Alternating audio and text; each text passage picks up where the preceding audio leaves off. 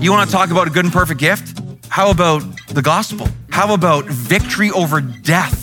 How about life eternal? You want to talk about a good and perfect gift? How about when you are saved in Jesus Christ by grace through faith, by believing in Him, then God is for you. And if God is for you, who can be against you? That's a pretty good gift. How about when you're saved in the Lord Jesus Christ, then you have received His love, which will never, ever be separated from you ever.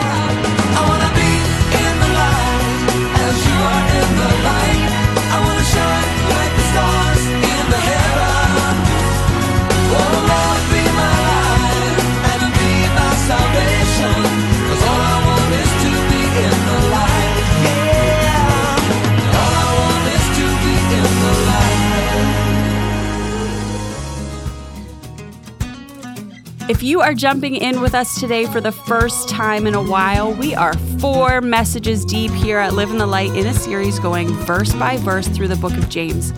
If you've missed any messages in this series so far, you can go back anytime on our website and listen to episodes in the book of James. You can listen on our podcast too, which can be streamed everywhere you listen to podcasts. Today we are in James chapter 1, verses 16 through 18. So if you can, open your Bible now and follow along with us. We are talking today about the goodness of God. He gives all good things, He is unchanging and eternal. What other amazing characteristics can you think of to describe God? Perfect, faithful, true, unshakable, strong. This sounds like a God I want to know more about. And knowing more about God, too, means loving Him more. I'm in. Are you? Let's get into the message with our teacher, Pastor Robbie. The character of our God is to shower with love. Uh, uh, his heart is to give. His heart is to pour out favor and love. That is the heart of our every good, not some, every good gift, every perfect good comes down from above from the Father of lights. Let us remind ourselves right now this, this is the God to whom we belong to. Our God is the source of everything good, right? Like always remember, everything he does is good. Everything he commands is good.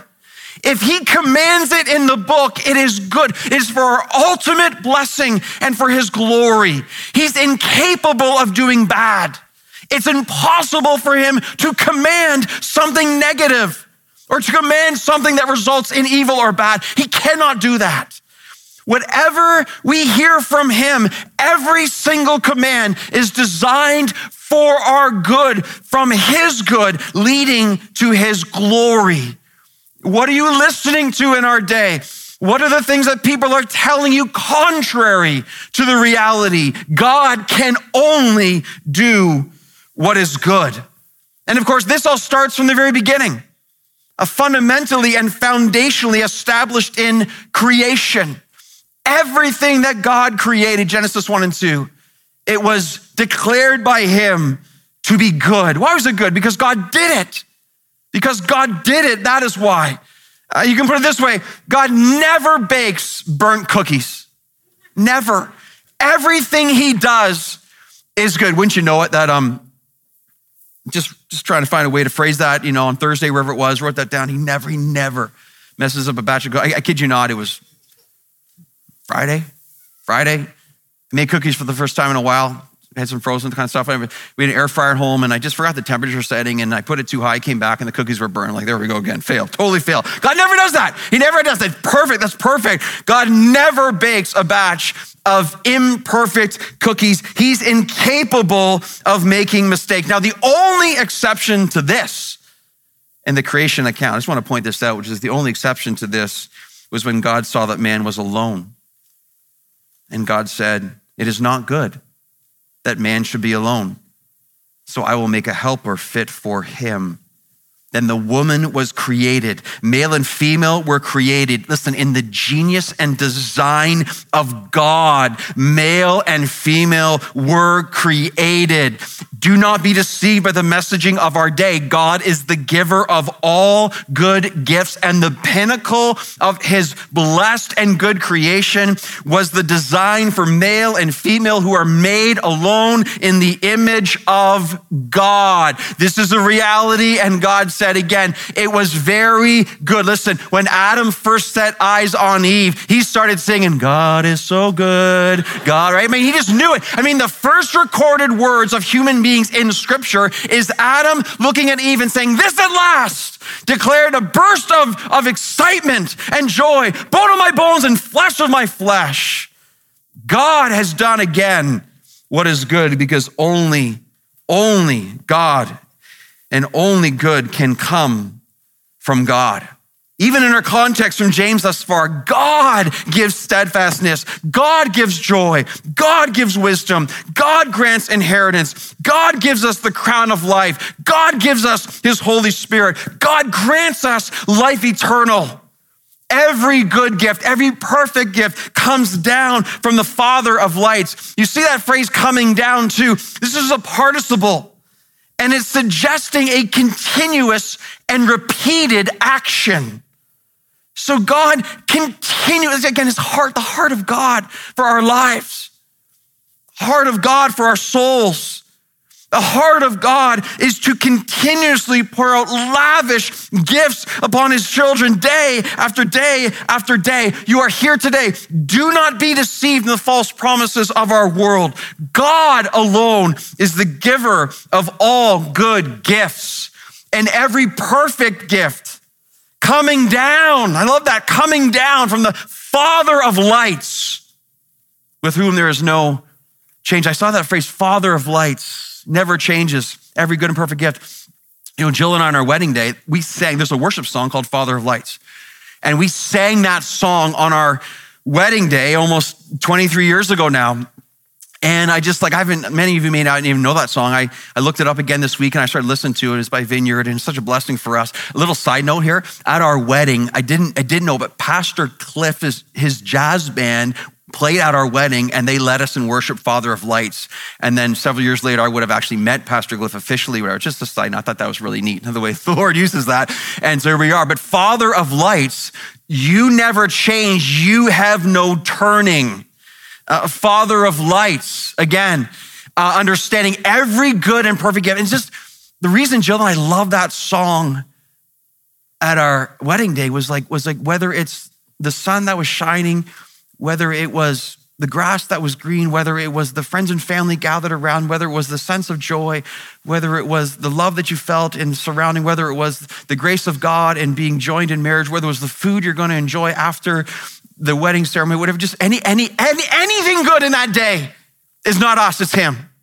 Every single ounce of good, every good gift, every perfect gift, anything that you can find in your life under the definition of good, it's not you, it's not me, it's the Lord.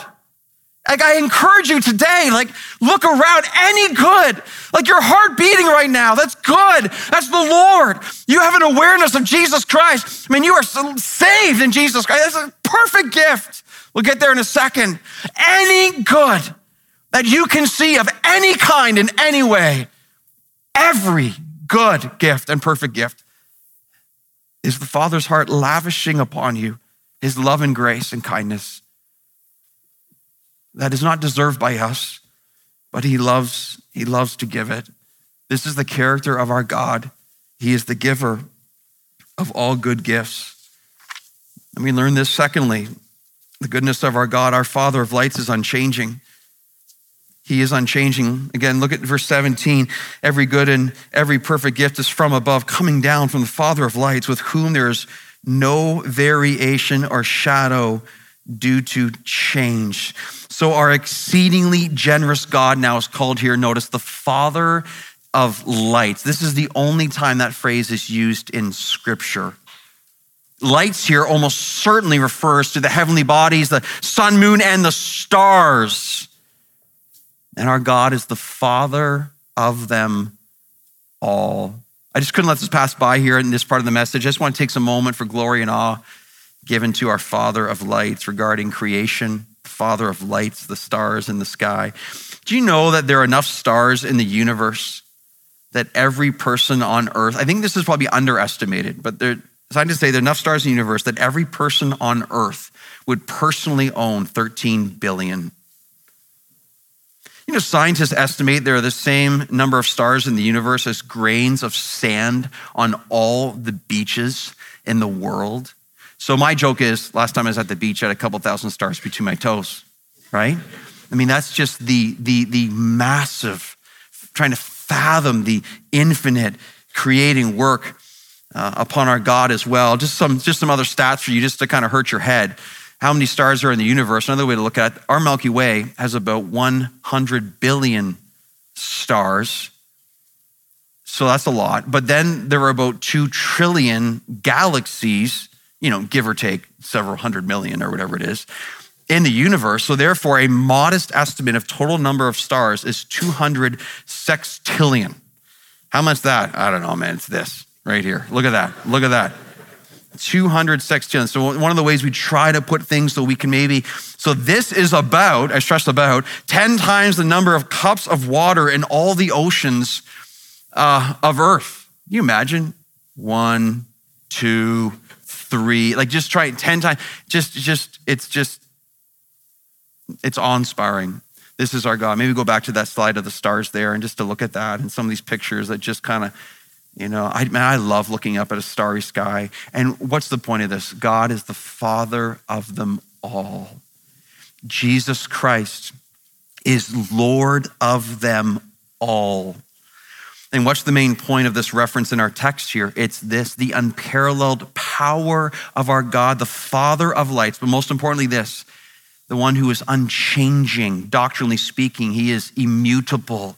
He does not change. Verse 17, there is no variation or shadow due to change. See, the reality is the lights, the stars of the universe are constantly changing and aging and moving.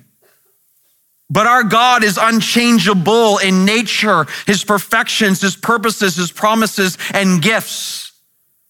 Our God is holy. He's incapable of turning to evil. He is light and therefore will never, ever be darkness. In him, there is no darkness, no darkness at all. So this is massive encouragement for us here in terms of the goodness of God. Our God is unchanging, but we live in a world that changes every single day. There's so much mass confusion right now. There's no stability. There's constant chaos. We live in a time now where your truth, again, your truth is based on how you feel that given day. Like that's the world we're living in now. You can wake up and decide your truth is one day, and then Tuesday wake up and your truth is changed. And it's all based on how you feel. That's how truth is being defined. That is a recipe of absolute disaster because we're losing the very basis and anchor and foundation of our entire society and soul and well being of that which got us here in the first place. Not surprisingly, just this past week, a large CDC study came out testifying to incredibly high rates of teenage girls specifically feeling high, high levels of forms of sadness and suicidal thoughts. One of the headlines is quote, never before seen levels of hopelessness, sadness, and suicidal thoughts. Among teenage girls, of course, the boys are struggling too, but the girls even more. Never seen before levels of sadness, hopelessness, and suicidal thoughts among teenage girls. When will our world admit their ways do not work? Will there just be another excuse upon excuse upon excuse? The further we push away from the character and goodness of God, the more devastating the results will become. God promised us so. Interestingly, in this study too, there's a disproportionate amount of LGBTQ plus teenagers who are intentionally struggling with the same levels of hopelessness, suicidal thoughts, and deep depression and despair. And the, the world will say, well, that's because of the stigma or Is it because you are feeding young people with promises that will never be able to be delivered upon, and you are deceiving them into thinking there's a path that will lead to satisfaction, but it's actually moving them further and further away from the very foundation of life and the goodness of God found in Jesus Christ and to be filled with the Holy Spirit of God? When will our world admit its ways are not working? See, but here's the thing we ultimately live in a battle of, of, of light versus darkness, of good versus evil. Satan will never, ever admit because he doesn't, doesn't care about truth. He just wants to kill people. And that's the ultimate source behind what's happening in our day. And so, our job with boldness and courage and love and grace and humility and affection for Jesus Christ is to, is to say what is true with love and gentleness, but to say what is true about the actual character and goodness of our God, the unchanging nature of our God, and to say to our people, to young people, to the culture at large, say, listen, you can belong to a God who never, ever changes you can have a truth that is infinitely and eternally secure. You can belong in the family of God and be absolutely certain of your destiny and your future and your purpose and your meaning and your joy and your love and your status forever. But you won't find that into the ever changing world. You will only find that in the ultimate unchanging perfection of God the Father, God the Son, and God the Holy Spirit by believing by grace through faith in Jesus Christ. The goodness of God, again, his unchanging nature. This, this is what we are commissioned again to do. Do not be deceived, church. The gifts you need are from God above. He alone is the source of all blessing. So, one of the things we have to do, listen, listen, some of you here right now, some of you here right now, here's a sentence for you. Uh, based on God's word, stop, stop drinking from the sewer. It's time to receive from the fountain of life. Jesus Christ is the only one who could dispense living water. And some of you are here right now. Maybe you're sitting overflow right now. And the Holy Spirit speaks to you. He says, My child, it's time to stop again living in the gutter and trying to get your satisfaction from that which will never satisfy. It is time now to trust and receive the grace of Jesus Christ, forgiveness of sins, life eternal, that you may begin to experience, to encounter, and to live by the very fountain of life, again, only found in the Lord Jesus Christ. The goodness of God, we need to hold up the goodness of God. He's the giver of all good gifts. His goodness is unchanging. And thirdly and finally, this, we, we learn this. He brought us forth to eternal life. He brought us forth to eternal life. Look at verse 18. Verse 8, of his own will, God, Father of lights, brought us forth by the word of truth that we should be a kind of first fruits of his creatures. So notice right away, love this verse. He brought us forth. That's the same word in the Greek as verse 15. Verse 15, um, where it says, uh, give birth, same word. So let's, let's contrast verse 15 with verse 18, okay? Verse 15, we learned again last week, sin ultimately gives birth to death.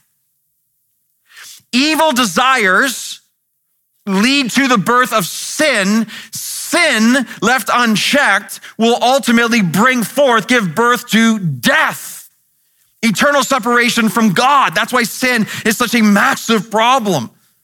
But in verse 18 now, same word used, notice, but it's God who brought us forth, who gave birth to us spiritually now through what? Through the word of truth. What's the word of truth? It's the gospel. We just saying about the gospel for the message right now. There is one gospel in Jesus Christ. It's the gospel, the, the good news of Jesus Christ. Okay, so you want to talk about a good and perfect gift? How about the gospel? How about victory over death? How about life eternal? You want to talk about a good and perfect gift? How about when you are saved in Jesus Christ by grace through faith, by believing in Him, then God is for you. And if God is for you, who can be against you? That's a pretty good gift. How about when you're saved in the Lord Jesus Christ, then you have received his love, which will never, ever be separated from you ever. You are adopted into the family of God. You are absolutely, again, perfectly secure as a child of God because of what Jesus Christ did. That's a, that's a pretty, that's a pretty good gift. How about, too, the reality of Jesus Christ? I mean, the very gift, the gift of the Son of God, Jesus Christ. I mean, you want to talk about a perfect gift? I mean, often when I'm, you know, in musical worship here within our church, I'll often just stare up and look at the cross right there. And I, I just want to, I, I got to remind myself, you know, on a daily basis, I got to relive the gospel to say, my Savior hung on a cross. He was nailed to that cross. He was mocked and spit upon and scourged. And he ultimately was nailed there to die this horrific death. Why? For me, for my sin for my sin. He bore the wrath of God in my place. He took on the punishment I deserved for my sins. He was absolutely, again, horrifically treated and crucified, and the world went dark. And he said, Oh, my God, my God, why have you forsaken me? And the Father turns his face away, and the earthquakes and all that stuff, and all that, why? Because God sent his Son as a gift, a gift, a perfect gift to die for my sins so I would not have to face hell and eternal separation from him. It's humbling. It's humbling to see clearly the cross and what it represents and what, and what Jesus did. And every good gift and perfect gift comes down from above, from the Father sending his Son to dwell on earth, to live a perfect life, to die horrific death, to be raised from the dead, that you and I could receive everlasting life. Only Jesus Christ can give that gift. And that's the only gift that results in eternal life. I just, I wonder, man, when's the last time that you and I have maybe just taken a moment to stop and put away the, the desire for the things around us, the material things, whatever it is, and just, and just look up at the Lord and say, Father, I thank you for the gift of your son, Jesus. When's the last time we've done that? Like truly. And hearts were feeling that. I, th- I thank you for the gift of your son, Jesus Christ. What, what else do we want? Like, what else do we need? Father, forgive us for longing for all these other things. Yet at the core, we've been given infinite worth through faith and receiving the grace of Jesus Christ and the gift of your Son. This thing through Christ, the forgiveness of sins, every last sin forgiven.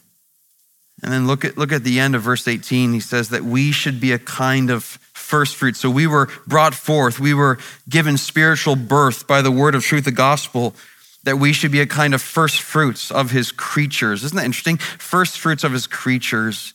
James is explaining here that the Lord has made those of us who are saved in Christ as new creatures in Christ. We are a first fruit, or at least in the first century, they were a first fruit. Of what first fruit was, was, a, was a farming term. It's a sample of the harvest to come. The farmer would come, it's a sample, the first fruit. Say, look, look, there's so much more to come. So James here is, is speaking to first generation Christians, and he's, he's explaining they are but the beginning of the harvest of those who would be reborn by grace through faith in Jesus. And what, what I love it, here we are 2,000 years later in a continent that James couldn't even fathom, a people he could not even possibly imagine. And so many of us are here right now, and we are the fulfilled promise of a greater harvest of eternal life. I mean, the goodness of God in granting us eternal life. Again, what else do we need? What else would we want? And listen, the Lord is not done. The Lord is not done. He continues to pour out his spirit. He continues to grant new life. Man, that we might be expectant that the Lord wants to do more among us. I want to encourage you to, man, like some of the stories. We're at AGM this week. AGM is a church on Wednesday, and we shared a bunch of stories of what God is doing right now in current days in our church. I mean, some of them are so crazy they, they can only be explained by the Lord. God sending people here just randomly driving down the road, driving into church, broken over, one guy was deathly afraid of a nightmare he had in terms of anyways the gospel share with him tears fill his eyes every time he hears about the sin but then the grace and forgiveness of jesus christ. We have indian families stumbling in our church never heard the name of jesus. Someone in our church gave them a bible. They come in they're explaining the gospel. They are listening as fresh eyes they've never heard about Jesus Christ. Are people being sent out to be used to witness things? We've seen many, many people saved through free indeed. We have people saved through our market. Again, Harvest Market just in the last couple of weeks as well. So thankful for that. Just so many different stories of how God is moving and causing people to receive eternal life for those who know this world is not it. There is more than this world.